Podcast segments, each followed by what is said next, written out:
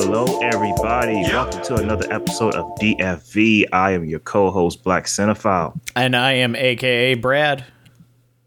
That is AKA Brad. What's going on, Brad? How you doing? Doing well. How about yourself? I'm doing very well, man. I'm doing very well. Uh, we got a special one today. We doing. Uh, I say the theme for this episode is "Lovers on the Run."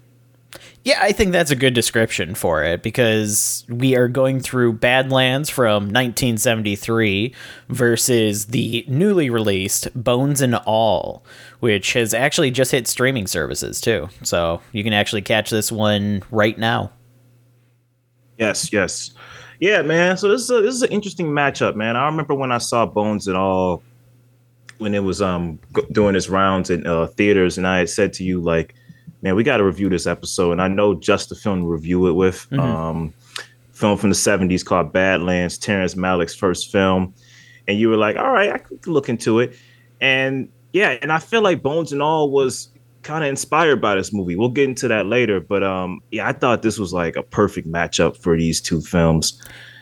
Yeah, and especially if- with uh you know bones and all being getting a lot of praise and everything like that it's like okay we got to check it mm-hmm. out and yeah, the Badlands definitely is the movie to compare it to. Yes, absolutely. Quick question: What happened to your bookcase? It wasn't. It wasn't that empty before. Uh, I have been emptying it to uh, do some rearranging of furniture, so it is uh, oh, okay. mid kind of uh, re renovation. okay, I just wanted to make sure you weren't on the run. Yeah, I, I, already packed up my stuff after the podcast. I'm jumping in my car and I'm going as far as it takes me. I feel you. I feel you. All right. So on this one, if we're going to talk about influences of what we feel like paved the way for what, I think it's it, it only makes sense to do this chronological. Yeah, I think what that think? Th- there's no other way to do this episode than chronological. Absolutely. Uh, you mind if I take the reins on Badlands? Go for it. All right. So with Badlands, we got the directorial debut of Terrence Malick. We have a young Sissy Spacek paired with a young Martin Sheen. Sissy Spacek plays Holly. She's a 15 year old that um becomes acquainted to, uh, falls for a uh, a young uh, rough and tough guy named by the name of Kit. Kit, you know, on the surface, it feels like all right. These are two people who have a meet cute moment they meet up, they uh, sit by the tree. You know, they, they have the most simple dialogue when they meet each other. I think um, when Kit meets her, she goes, uh, "Oh, what's your name?" No, he he he tells her her name, and she tells him his name, and she says something about his name, and he's like, uh, "Yeah, well, when they gave it to me, nobody asked me if it was okay, so I just stuck." like, like he has like Kit has the best. They had it's some of the best odd dialogue in this movie, but we'll we'll move on to that later.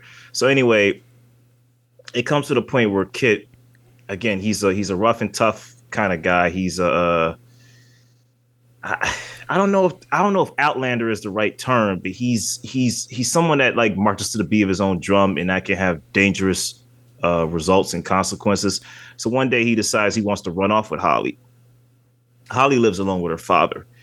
Her father disapproves of Kit. He he says Kit is bad news. He even like speaks to Kit personally when Kit approaches him um, while he's at work painting, mm-hmm. and he tells Kit like, you know, there's no future with my daughter if she goes off with you. What what are you gonna do for her? You you you know you're bad news, and you know Kit kind of smiles it off and walks away, and then.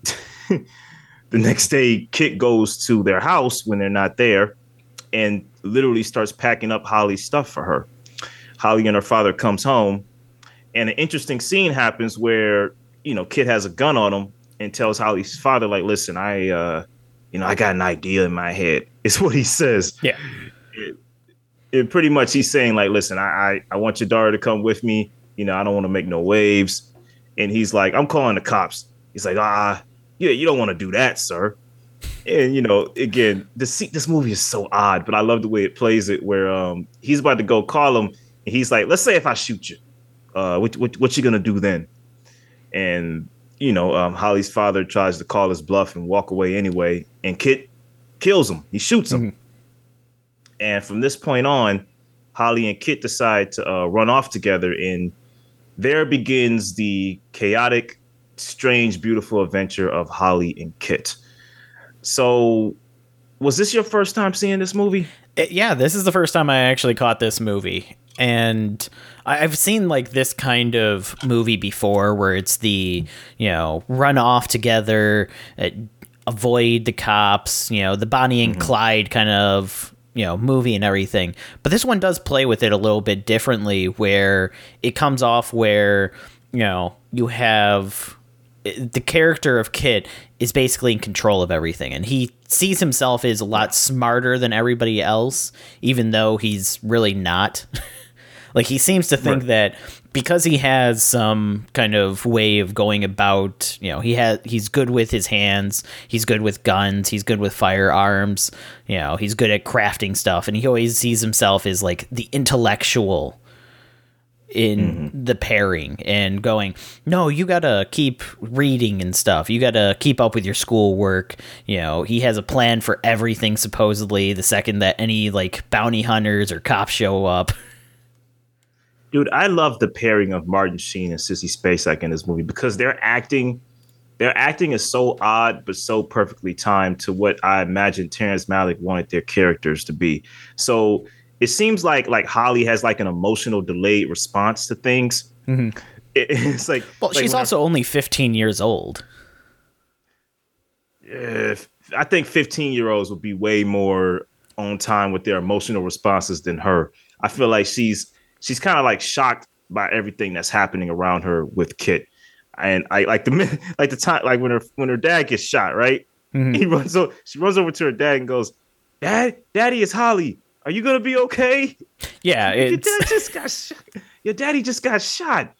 And then, you know, afterwards, um, she tells Kit like, "We need to call the ambulance. We, we need to do something for him." He, he goes over there, checks him. He don't need no doctor. What? if you don't believe me, go see for yourself. Like I love how his nonchalance paired with her emotionally I, I don't I don't want to say she's emotionally detached. She has emotion, but like her emotionally um emotionally delayed. Um, her her emotionally delayed response is like pitch perfect. Mm-hmm. Well, yeah, because he has this like way about him where he's like, I, I know everything. You know, there's nobody that can sneak up on me, nobody that can trick me. I have all the answers at all times.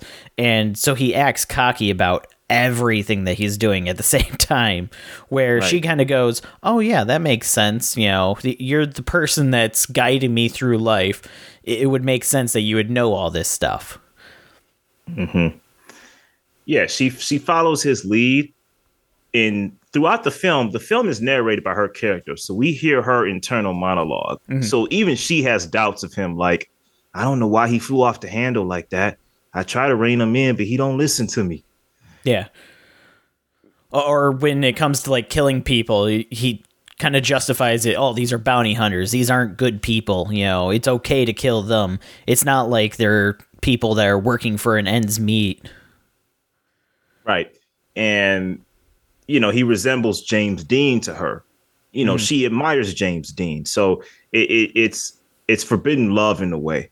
But I like how there's like this strange, like I don't want to say it's an interlude, but there's like there's like this strange sequence when after they run off and you know um uh Kit burns down the house. They live out in the they live out in the woods for a while. Like they live out in this little tree house and like create a whole life there uh while being on the run. Yeah, where he has like the what was it, the swinging ball with all the sticks coming out of it that are all sharpened.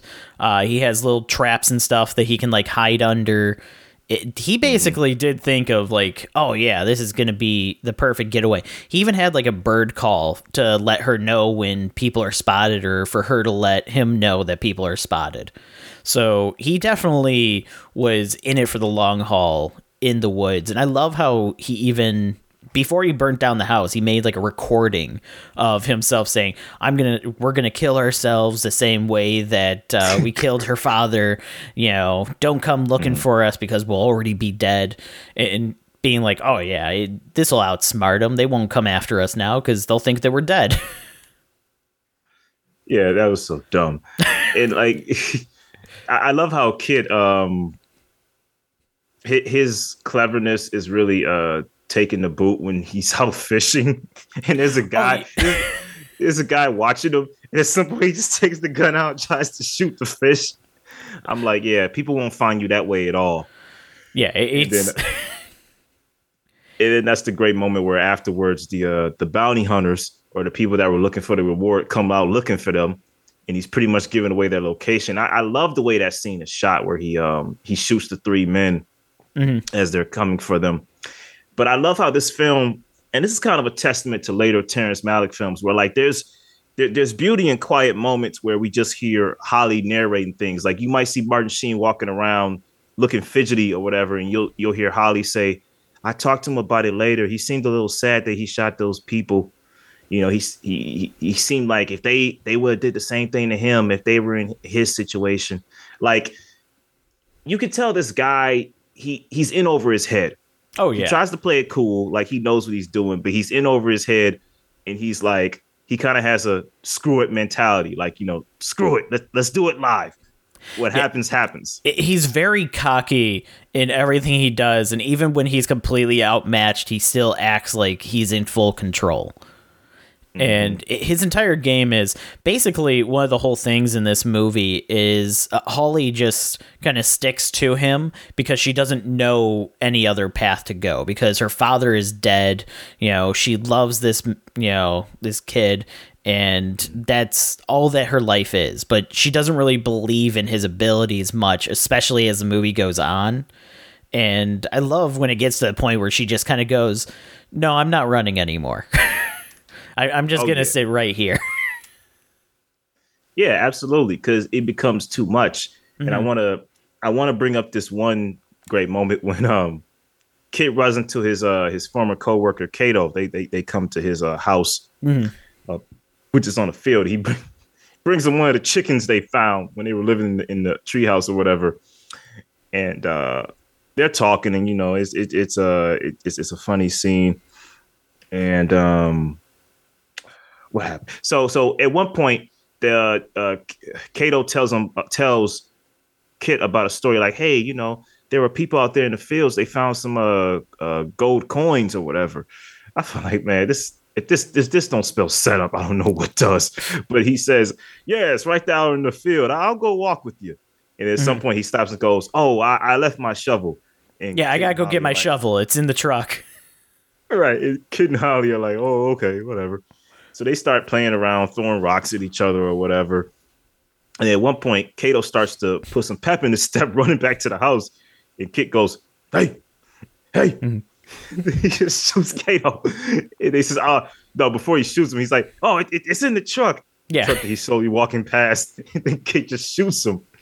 And you got this strange sequence where he's like staggering back in the house, shot in the stomach.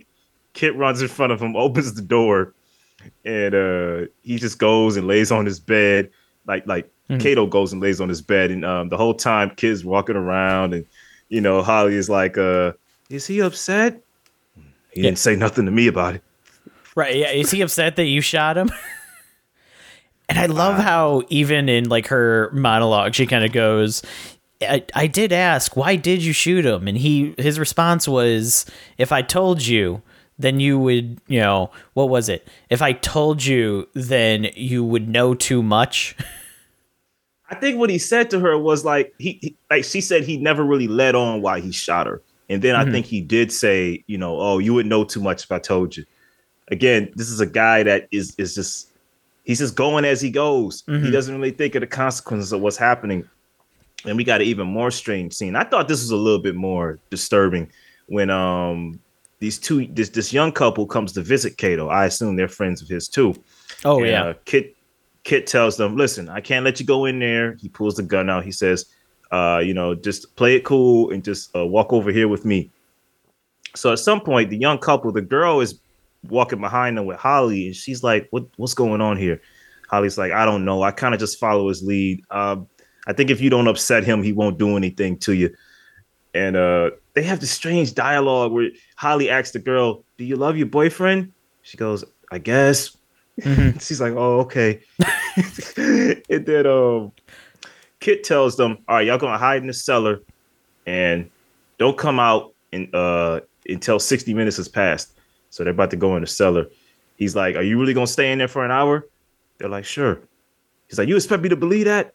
They're like, Yeah. I, what, do you, what you want us to say? Mm-hmm. So he closes the cellar door, and then uh, He just He shoots locks- through the door.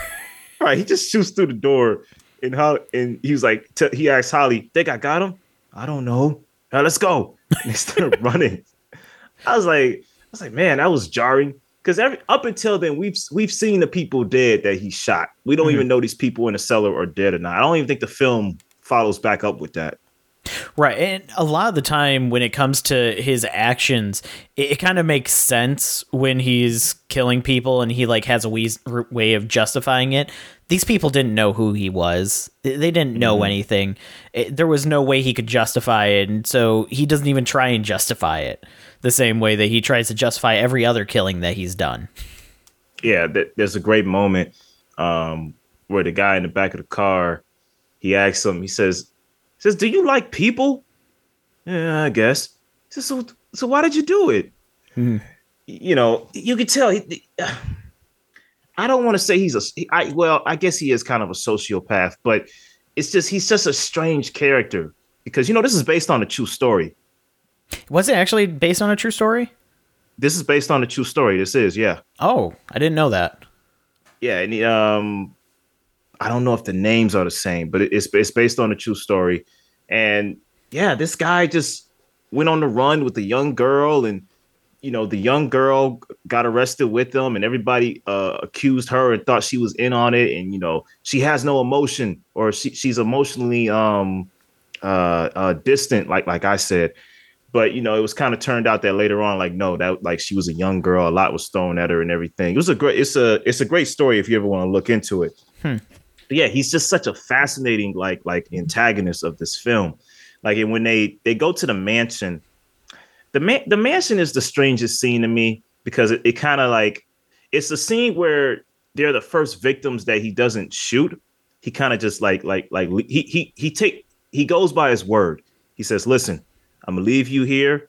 You know, uh, don't make any sudden moves." Locks them in the closet and actually le- leaves them alive. Yeah, I was expecting him to shoot through the door when they were leaving, the same way that he did on uh, Cato's farm. Right, absolutely. But I gotta say, man, that final chase scene uh, for a '70s film that was shot and edited so well. And even in like the perfect kit fashion, when he decides, eh, I'm not going to get away, he like pulls Right. over, he shoots his own tire so he can be like, oh yeah, I got a flat. That's the only reason you caught me. And then he just starts grabbing rocks. And it's like, what the hell are you doing? And then he's like stacking them as the police car's getting closer. And he's like, there's the monument. That's where you caught me. You know, that's the point. And it's like, wow, how cocky are you of a person? And even in the discussions he's having with the police officers and stuff, when he's like at uh, being detained, you know, who do you Yeah. think you are? I'm Kit. you know, what what were you doing? You know, blah blah blah. And then he's passing out his like stuff, like his comb and his lighter and stuff, like they're heirlooms. Right. There's that scene. There's the scene before we're in the car, and it you could tell they're just slightly in awe of him. It's like this guy, this guy has got to be kidding. Because at first, you know, kid asked him like, "You think I'm gonna get the juice? You think I'm gonna get like the electric chair?" Mhm. Um, and they're like, "I don't know, kid." He goes, "Yeah, well, all right." And it's like as he's talking, at one point they take his hat off and throw it out the car. You know, it's Oh, kind of yeah. like you know demoralize him a bit because like he, he's killed people and he's he's acting cocky about all this and you know he has that is what it is i'm it's my world everybody else is just living in it Mhm. you know and i feel like this film was one of the great films to show i, I think i don't know i don't want to say obsession with like the james dean myth but show like carelessness in in in, in life and carelessness in murder so like senseless killing and, and, and trying to show that in the way. And I feel like uh, this this film kind of shows that a bit. You know, for a directorial debut, you know, Terrence Malick's later films with uh, The Thin Red Line and um, Tree of Life, you know, he has these internal monologues like Holly has in this film, but instead, instead of how it is in this movie, in those later films, it feels like the characters are like talking in hushed whispers, like to God Mhm. about existence, life or whatever they're going through in these movies. I we should watch them one day. But um, what I mean to say is like I could see this as a great starting point, starting off point for him, where you take like a uh, a great topic such as you know senseless killings, lovers on the run, and add a add a nice unique um, cinematic take on it. Because I I haven't seen a film like this. I've seen a film like this with this type of topic, but not shot in such a unique weird way. You know what I mean? Yeah, with it being especially narrated by Holly's perspective and having, you know, Kit kind of acting as this the way he acts and everything, the way that Holly acts, the way that it's narrated, the way that everything is kind of presented to us and shown to us, because we never see anything from the perspective outside of Holly. So whenever yeah. Kit's doing something, we don't understand what his thoughts are or anything unless he says it to Holly. And mm. that gives us a, a, strange way of like interpreting the movie because we don't have a direct way to know everything that's going on. And I don't know if that's how, you know, he was presented in real life and everything. Uh, mm-hmm. I assume that we found out from, you know, the character at or the person, you know, how he was thinking during these events and everything like that. So the way that the movie presents it is a little bit different. Yeah, for sure. Hey, uh a little fact, I don't know if you knew this, but um Martin Sheen's sons, Charlie Sheen and Emilio Estevez, mm. you know, they got a cameo in this movie. They were Do they really? Uh, it was that scene where uh and it was so random. I don't even know why that scene is in this movie. It was the scene where Holly looks out the window and she sees those two boys by the lamppost. Mm-hmm. And, and the one kid is like this, and the other kid's just looking at him. That was Charlie Sheen and Emilio Estevez. Such a random scene. I don't know if Martin Sheen said, Hey, Terrence, can I put my kids in this? Most sure. likely. yeah. That's exactly what is, happened. It probably was because Terrence Malick is such like he's such an improvisational director. So I can imagine that probably happening. Like, sure, let's see how it goes, mm. and just putting that scene in there. I thought it was so odd. Yeah, I didn't but, realize yeah. that that was Charlie uh, Sheen at all. Yeah, I, how, why wouldn't you? Their heads were down the whole time. Right. Yeah, it, it didn't. It, as far as cameo kind of thing or kind of like oh hey my kid's in this movie it's like yeah that's not the best way to just have your kid thrown into this movie and not the best kind of movie to have your kid thrown into in the first place right i heard uh, charlie sheen had a cameo in apocalypse now it's one of my favorite movies i think he was a little older then but who knows yeah he would be older at that point yeah so badlands man you know it's one of my favorite one of my favorite films, one of my favorite lovers on the run films. I think it's it, it's shot in a poetic way. It's not perfect. I think it's a nice debut for Terrence Malick, especially for the great films he makes later in his career. I would honestly give this a 3.5. Uh yeah, I would agree with that. Uh, 3.5 sounds perfectly where this is because it is a very tight movie. It's got some mm-hmm. good cinematography. The chase scene at the end is fantastically shot for something from the 70s or from the early yeah. 70s, uh, especially with it just being that dirt road kind of, you know. I, I had to laugh when the cop car starts flipping over and then it just falls back perfectly and then keeps going. But yeah, right. it's uh, the way that the movie's presented, the characters are interesting. It, it, does feel like it's missing something at some scenes where you're just kind mm-hmm. of going, okay, I don't understand quite what's going on here, but at the same time, and the scene kind of just floats by, and you're just like, okay, well, I guess that's fine. right. But uh, okay, yeah. now let's uh let's move on up to uh Bones and All from 2022, and I'll uh I'll let you take this over. So yes, Bones and All follows the story of Maren, a girl who has just turned 18 and upon her 18th birthday her father has decided to leave her with her birth certificate, enough supplies to make it on the run, and a video recording that tells the story of her previous experiences with cannibalism from a young age where she actually had uh, killed her babysitter during an event where she had chewed her neck And later, we or previously in the movie, we saw an example of her biting a girl's finger at a slumber party and biting it straight to the nub. And you know, his, her father and her have been kind of on the run, moving back and forth to different cities and everything to try and stay out of the spotlight of the cops. And as a result, mm. with her now being 18, he wants nothing to do with her. She can now live on her own, do what she wants, and she ends up falling into this weird world where she runs into other cannibals who are able to detect each other from smell somehow.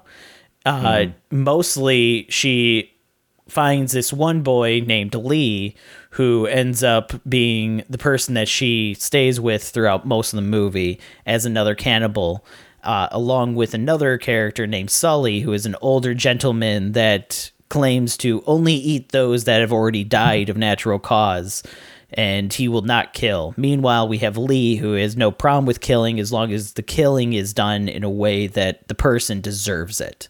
So somebody that's a very rude person, somebody that's scamming people, some way to justify the killing in order to eat them.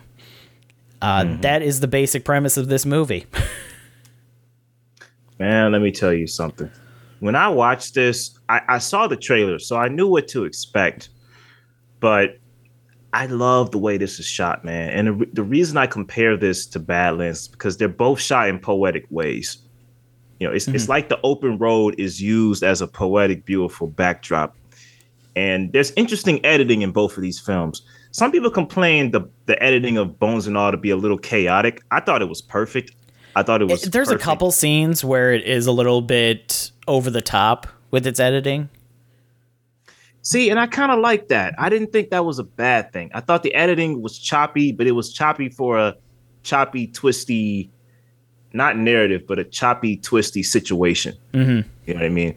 But may, maybe it could have could have needed some work. But I, I thought the improvisational editing matched well with the improvisational natural acting.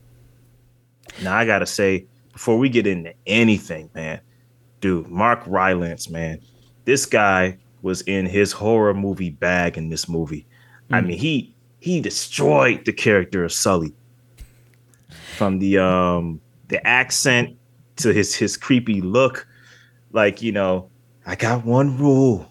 You never eat an eater. Like he's right, just, yeah. like Sully is just I, he's a perfect villain because he starts off so innocent, right? He he comes across Maren. He's like, I sniffed you from some while ago. He's like, okay, stranger danger. Yeah, and I can tell you haven't eaten in a long time. So why right. don't you join me? I got a feast coming. So he starts off he starts off strange, not so innocent, strange. But then she follows him. Then she she understands, oh, he wants to he wants to feed her. So still strange, but mm-hmm. a little bit innocent now because he doesn't want to kill her. So they have the feast, which is a very gory sequence. Yeah, like um, I, I love the special effects in this film. Like when when you show them like eating somebody and like the the gore of it and everything is is haunting but it fits just right. So, yeah, I, I love Sully, and we'll talk more about the the ending later. But um, so how did you feel about the chemistry between Taylor Russell and Timothée Chalamet? So I, I think they actually had pretty good chemistry because they mm, both were on this on the run kind of style. They were on level playing field with each other and they were kind of just tagging along with each other for the ride. There wasn't any reason for them to be together. Like there was nothing keeping them together aside from each other's company. Uh, they weren't like on the run from anybody. They weren't like on a single goal for anything like that because they each have their own goal. Uh, Maren mostly wants to find her family, the rest of her family, and get some answers onto why she is the way that she is. Uh, you have Lee, who just basically wants to be accepted by his family for the right. person that he is. So they have completely different goals in mind for where they're going. And we're introduced to Lee's family and the fact that, you know, we're in, told that his father wasn't a good person He mm-hmm. eventually was excommunicated from the family due to circumstances outside of his control. His sister still loves him. His mother doesn't want him anywhere near the family. mm-hmm. So it's you kind of have a good story with him, and then meanwhile we have Maren who doesn't know anything about her mother whatsoever or anything about that side of the family. Uh, her father didn't really tell her about anything. So her entire journey is trying to discover who she is. And meanwhile, she's discovering all these other people because they can smell each other, which is it's a weird concept, but at the same time, how else are you going to have cannibals just constantly running into each other to have these conversations? That whole sequence where they run into the guys. Um, so so one oh, by guy, the pond.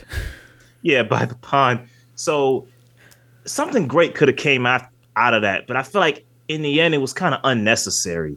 So we have one guy who is a straight up eater. Mm-hmm. He's an eater, and we have another guy that's being trained to be an eater. He's not compulsed by it. His friend just trained him how to do it. Mm-hmm. Like he's like he's like I'm teaching him how to do it and um, I love how they they they have this one bit of dialogue that uh ties into the title of the movie. He's like, "You ever ate them, like bones and all?" It's like bones and all. Yeah, right down to the bones. Mm-hmm. So that whole sequence, I, I still don't know how I feel about it because it's it, it has the potential to be creepy, but it doesn't go anywhere. They just leave. Yeah, they kind of just leave those two, and then that's the end of it it's kind of just to introduce the idea of other cannibals in this kind of world and everything like that that they have their own kind of ways of doing things. And it it's weird that this movie kind of glorifies cannibals in a way. See i don't agree with that.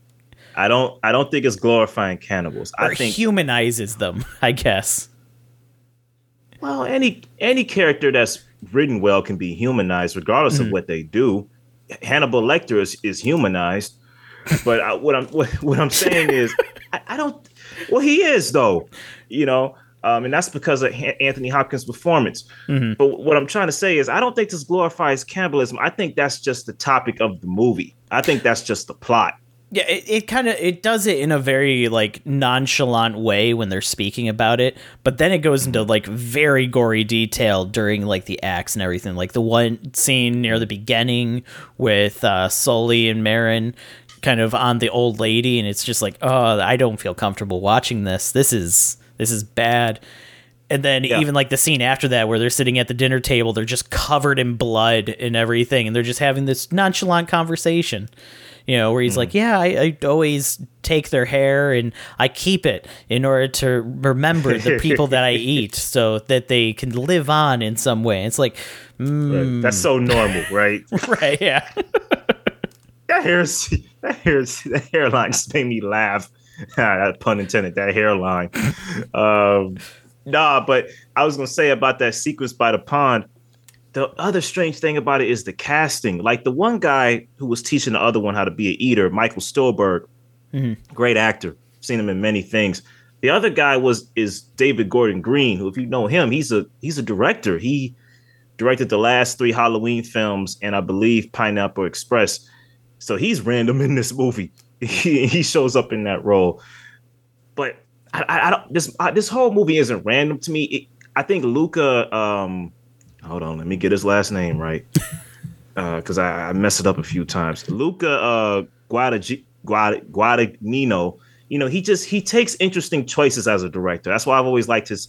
I, I, like. I may not like all of his movies, but I like the choices he makes. Like I like a bigger splash. I wasn't the biggest fan of Suspiria. I thought the original was better, but I like the interesting choices he made with the remake. And I, I feel the same way about this movie. It's it's oddly made but mm. I feel like it's oddly made with with heart. Like there's heart behind it. Like Badlands has it has a lot of creativity and passion behind it, and I feel mm. the same thing with this movie. It's, it's a little bit of a mess, a little bit of a mess at times, but I figuratively like, and literally. yeah, yeah, yeah. Blood can get really messy in this one, but I feel like there's a lot of palpable emotion and power behind that. Yeah, there are a lot of great scenes, but it's it, every once in a while you kind of talk about scene like the pond scene where it's like it's kind of disjointed from the rest of the movie.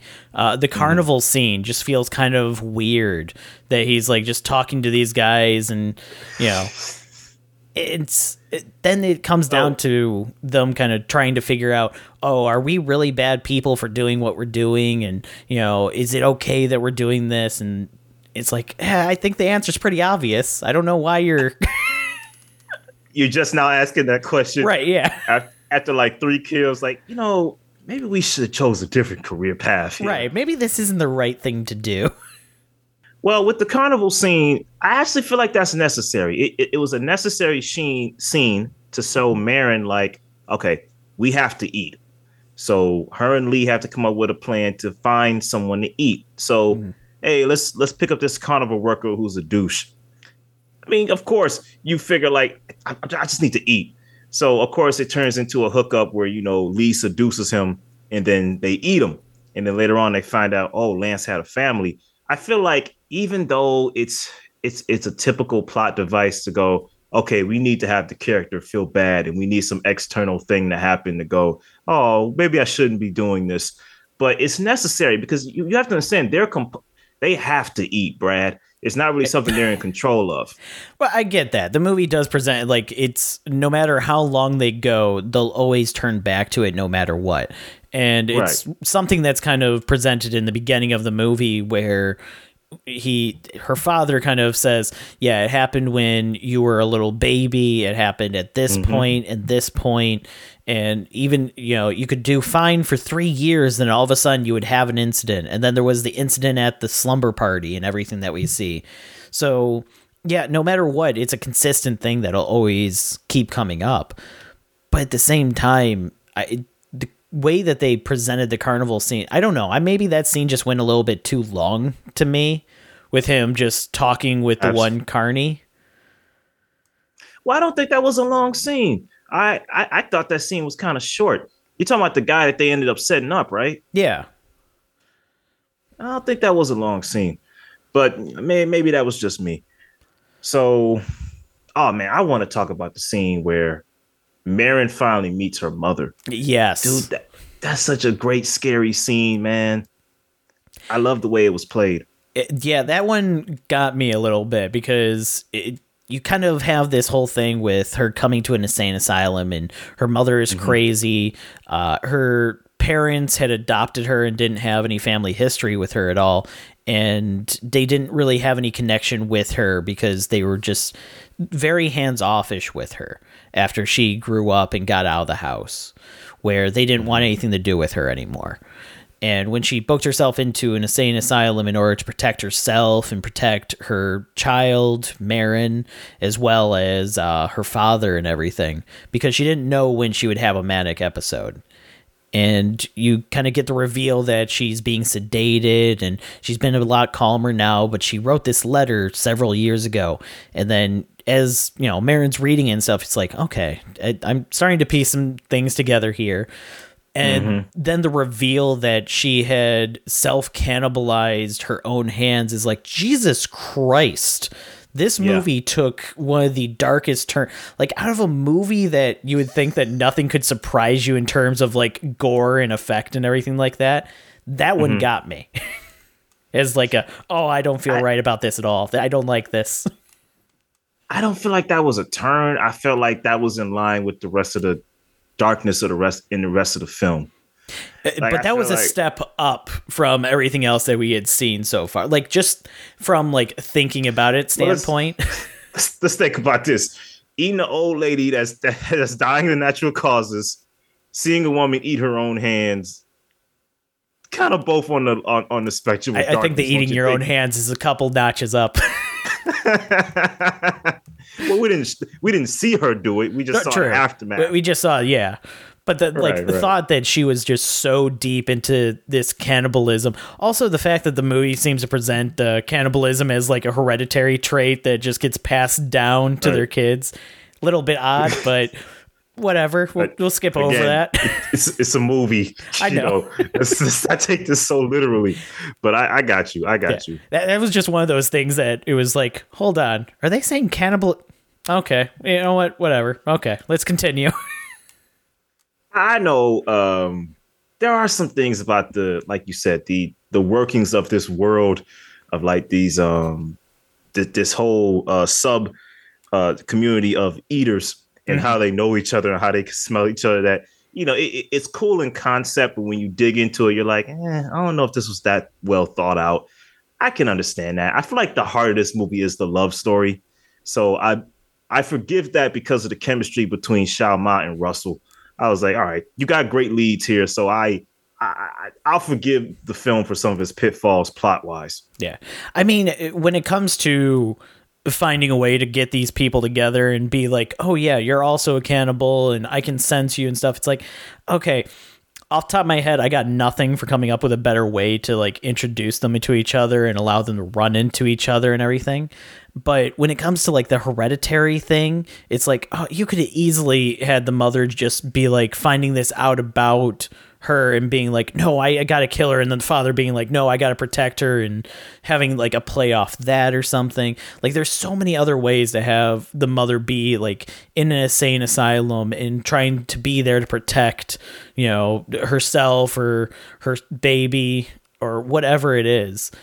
The hereditary thing is like one of those leaps of just going, okay, it, they did it with her, and then they also did it with Lee, and it's like you you already had a perfect one with the abusive alcoholic thing. You, you didn't need to go anywhere else with that angle. Right. Speaking of which, man, I really like that. I really enjoyed that monologue where Lee goes into detail on what happened between him and his dad. Mhm. Where his dad, of course, like you said, alcoholic, abusive, and he tells the story of how he he ate him. Like they got in a fight and he had enough and he finally ate his dad. I like the way Timothy delivers that monologue. I think it's a very tender, emotional scene. And again, I know this film is is touchy because it's about cannibals falling in love with each other, but again, I think the scene is played so well, and it's it- it's, it's I thought it was nicely done. it, it was a very nicely done scene. I'll agree with that. It it definitely packs the emotional punch of you know I had to deal with this consequence. I had to deal with this, and this is the life that I live now because of what I have done. Hmm.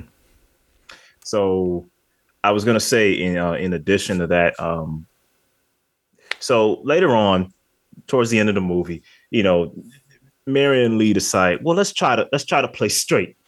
You know, let's try to get sober. stop stop eating. You know, let's let's try to fight this compulsion. So they they moved to Ann Arbor, Michigan, and uh, you know, they they have like a nice life together. They live together. I believe Maren is working at like a bookstore. And is Lee going back to school or is Lee working? I think Lee was just working. Yeah. So they're, they're having a good life together. They're living together. They're like, all right, let's let's see if we can we can live this life straight. So in comes Sully, who not not long before this scene, before they before they move away together, there was a, there was a part in the movie where Maren was separate separated herself from Lee because they killed the Carney who had a family and everything. Mhm. Sully gets mad again. It's great performance from Mark Rylance, man. I loved him in this movie, where Sully finds um Maren again, and he's got some Native American like like feather in his head uh, in his hat or something like that. I forgot what he had on, but um he was like, uh, "Hey, you know, you want to run off with old Sully? You know, I uh I could find more kills for us." Yeah, I can feed us. I can make sure that we'll always be feasting. Right. And at some point, Maren is like, you know, trying to be nice, like, "N- "No, I'm all right, Sully." And Sully's like, "You don't, you don't like Sully, do you?" Like, you know, Well, she's also kind of creeped out because it, at this point she realizes he's been following her. You know, he's been Yeah, using yes, his yes. sense of smell to you know follow her everywhere that she's gone, and even goes, "Yeah, I've been you know watching you and everything, and you and that other guy, you you guys split up. So you know, why don't you come back with old Sully?" Right, right. Again, yeah, creepy Sully. So she turns him down and he gets into a fit, cusses her out. And I just love the emotion on his face. Like, if this guy wasn't creepy and this wasn't a creepy situation, you actually would feel sorry for him. and he wasn't a cannibal. right, and he wasn't a cannibal. that I think that fits in with the creepy situation part. But um, but um, you know, I, I I just love that moment. And when he comes back uh, for her in the end, when uh, Lee isn't home, you know, you got this great camera shot of him on top of Maren saying like, uh, "You and I got unfinished business." Mm-hmm. and she's like, ah, "What do you want from me?" And I think I think she hints at some. I don't know if she was hinting at sex or something. He was like, "I don't mean that kind of business." And um, oh no, it was also uh, her going. Well, I thought you didn't kill. You know what? What happened to your no kill policy? Oh, so it, oh, he did mean that. I'm sorry. It's been a, it's been a minute. It's been a minute since I saw that scene. But yeah, you're right. You're right. It was it was that. So at some point, Lee comes in, and I thought this was one of the best kill scenes in the movie. Like, mm. um, because it, it it drags out a bit, but it drags out a bit realistically. You know, you got Lee putting the plastic bag over his head. That that doesn't work in real life. Like I don't know why they do that in movies. Like they did that in Bad. It's got to be a very thick plastic bag because I love how this movie even just goes where it just tears it. And it's just like yeah, that not even that. Not even that. Like you can't. I don't think you can kill somebody with a plastic bag. I mean, I I think you. yeah, like like, but a lot of plastic bags are thin. It, it basically you have to cut off all ability to like take in any oxygen. It's yeah, it's it's basically a stretch no matter what, but it can be done technically speaking. I thought that technique of killing people was done with movies in the '90s. Right. Like, I know, I know this film is set in the '80s, but come on, man. Like, come on. I, I do so love anyway. that it didn't work whatsoever in his like plan to right. take him out. Uh, that did make me laugh. right. So he put the bag over him. So at some point they all end up in the bathtub. I think at some point he does stab Lee. Um, he he stabs Lee. Yeah, he gets defense. yeah because he's holding a knife uh, up to Maren in the bed and everything like that, and he still has the knife when Lee comes in and is like trying to take him down, and he does get Lee very well. I can't remember how. I think it's in the chest. He gets him. I believe so. Yeah. Yeah. So they end up in the tub, and uh, jeez, man, one of the most goriest scenes in the movie. Uh, Maren just kind of like like digs her hand into uh Sully's stomach, I think, and pulls out something. I don't know what the organ is she pulls out, but after doing that, you know, um, Sully finally like nods off to to his death. Mm-hmm. Uh, nods off to his death. No, he no he dies. Right. He he doesn't nod off to his death. He he just plops down. he just plops it, down. Th- this isn't like a you know. Oh well, I guess it's nap time now. It no, it's oh you, you've taken out my liver. It's time for me to die. That was a liver. I'm pretty sure. I I don't know. I'm not oh, a doctor. I I don't know where that. I, uh, I just know she pulled something out. Yeah, and all of a sudden he he died. He went he went rockabye baby after that. um, and then she realizes, oh no, Lee Lee is stabbed. Yeah. Um, and I just thought this film went like to a perfect full circle in that end where he's he tells her like, listen, you you got to eat me. It, that mm. it's the only way. I, I'm not gonna make it. So the film cuts away with us. You know, we can we can infer that she ate him. well, know? no, he and also love- goes, "I want you to eat me, bones and all." Because back in like the pond scene and everything, the one callback to that scene where going, that's when somebody has reached their true point of cannibalism when they've eaten somebody bones and all. Yes, yes. Thank you for correcting that. Yeah, there's that key line of dialogue too. And I love that last tracking shot, which I, I thought was a great final tracking shot of them just like, you know, uh, sitting in sitting in the grass, you know, just holding each other and uh tracks in and then the film fades out, uh mm-hmm. film cuts to black. I, I, I thought that was a great ending. That was a great, sad, bittersweet ending to this.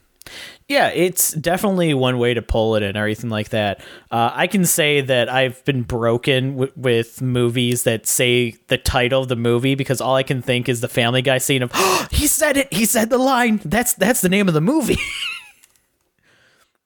I don't remember that scene. Uh, just when he like says uh, bones and uh, you know eat me bones and no, all. I mean I, I don't remember the Family Guy moment you're talking about. Oh, I'll send you the Guy. clip later. It's it's all I think of anytime like a movie says the title.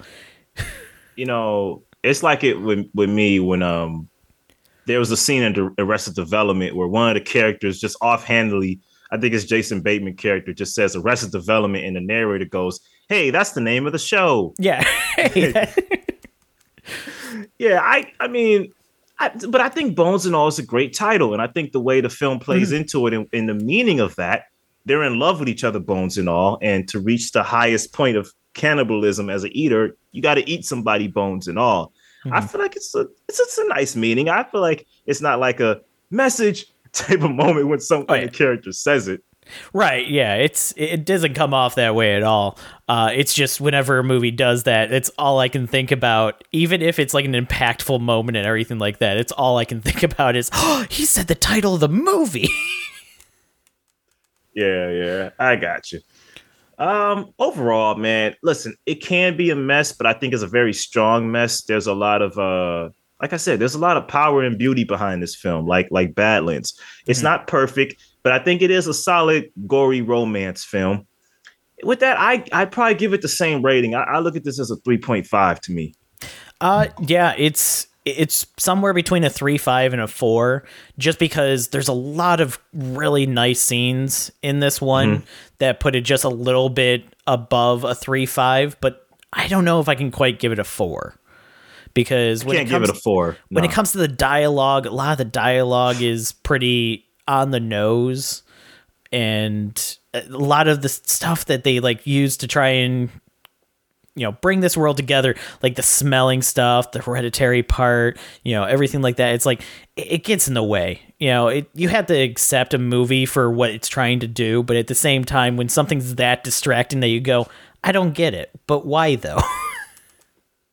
Yeah i could see that point of it. I i didn't have a lot of but why though moments but i was like eh, I, will take it for what it is. I was I was attracted to the love story.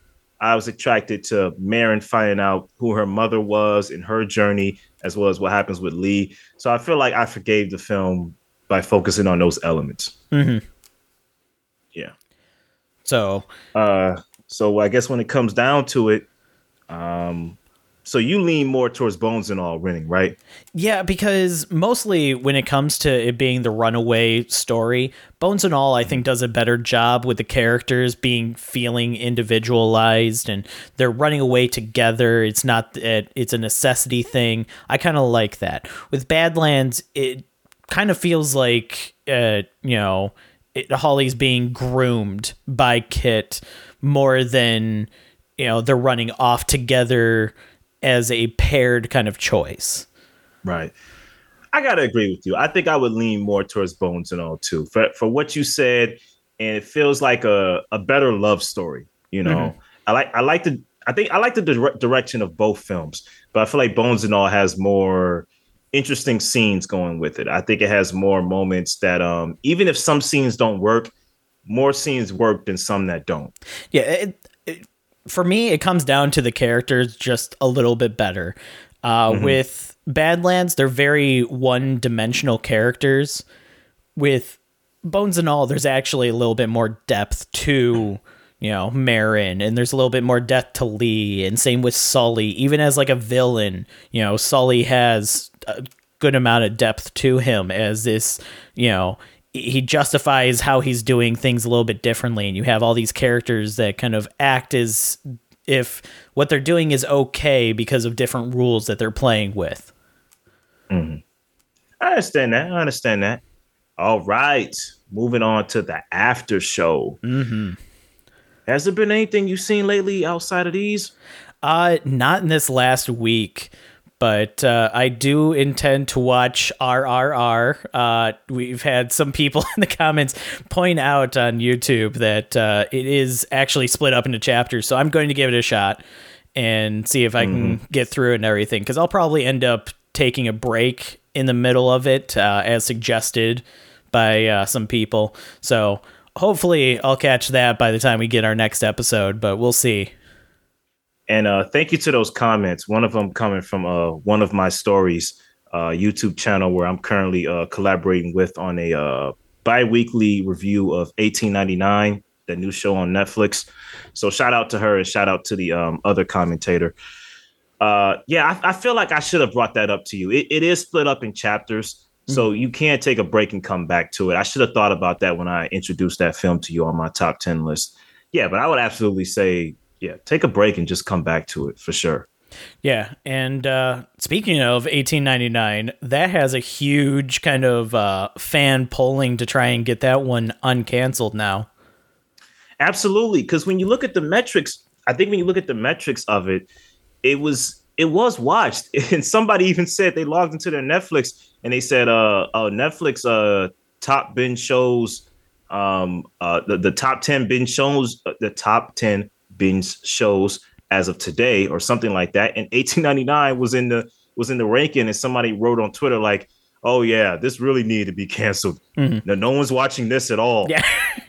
like, like, and it's um the creators of the show had a great show that came before it called Dark and so that's why the the fan base is so strong because most of the people who've seen Dark, such as myself and other people that are just watching the show, like like just what just starting off with this show, it's a very good show. It, it's compelling, and I feel like with this first season, it it answers a lot of questions. I mean, it asks a lot of questions that we want answered, and the creators themselves had a uh, idea for like a three season arc.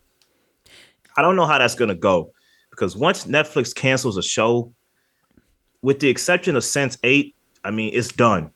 When they say it's done, it's done. It doesn't necessarily mean it's done, but it is probably done for Netflix. But I have a feeling well, yeah, that, that's what that's what I meant. Yeah. yeah. some other streaming service might pick it up and everything like that. Uh, honestly, we just got to find some billionaire somewhere that loves the show and will pick it up to their streaming service, like The Expanse with uh, Jeff Bezos. I gotta say, it's very rare. I I've seen a show get canceled and get picked up by Netflix or another streaming service. You know, Arrested Development got canceled, and its last two seasons got picked up by Netflix. Mm-hmm. Brooklyn Nine Nine got canceled by one channel and then got picked up by another. I, have seen the reverse effect. I mean, I mean, I haven't seen the reverse effect with Netflix. I haven't seen a Netflix series get canceled and then get picked up by another streaming service. If I'm wrong about that, um, my bad. Blame my head, not my heart. But I haven't seen the reverse effects uh, with Netflix shows getting canceled. I'm trying to remember the BoJack uh, Horseman spin. Well, not spin off. Uh, Tuca and Bertie. But isn't that from the same creators of BoJack? Not really. From, it, it, was like, from the same creators of BoJack, and it started on Netflix and it moved to somewhere else. Tuca and Bertie started on Adult Swim. Um, hold on. Maybe yeah, I'm I think Tuca. Now, I, I I did hear of Tuca and Bertie getting canceled, then getting picked up and getting canceled again. But I believe Tuca and Bertie started on Adult Swim. Uh, nope. The series was canceled by Netflix after one season, and then in that was in July of 2019, and then May of 2020, Cartoon Network's Adult Swim uh, ordered a second series. You're kidding. Yeah. So that one oh. moved from Netflix, was canceled on Netflix, and then moved over to Adult Swim. Well, I stand corrected. So I think, yeah, there, there could be hope. So it is think, possible. I think Amazon might pick it up. 1899 seems like an Amazon type of show. Maybe Hulu. So th- there is hope that it could get picked up. I don't know how it goes with rights and licensing and all that. Mm-hmm. But yeah, man, it's it's a very it's a show that has a strong fan base and it's it's very well done. Uh I, I'd suggest you watch it if you ever get the time. But yeah, I would like to see 1899 picked up and the story, you know, move on. Yeah, it definitely seems to have a pretty big fan base because I've heard more about the series since its cancellation than I did prior to the cancellation. Yeah, yeah. Yeah, definitely. All right, well, I mean, that's it for me. Except watching 1899, I haven't really got anything new on my plate some anticipated releases I uh, think I want to see. I think I want to check out Megan, man. I've seen Megan get some good reviews. That's the kind of uh, Chucky movie, right? Right. Okay. Right. Are you are you thinking what I'm thinking? Uh, Chucky versus Megan. I think it could work. It could work. Um, it seems I, like I'd have to double check. I, I'm pretty sure that it's basically just Chucky, but a female doll, isn't it? yeah, female AI doll, you know, uh, that kind of loses her loses her mind. You know how it is.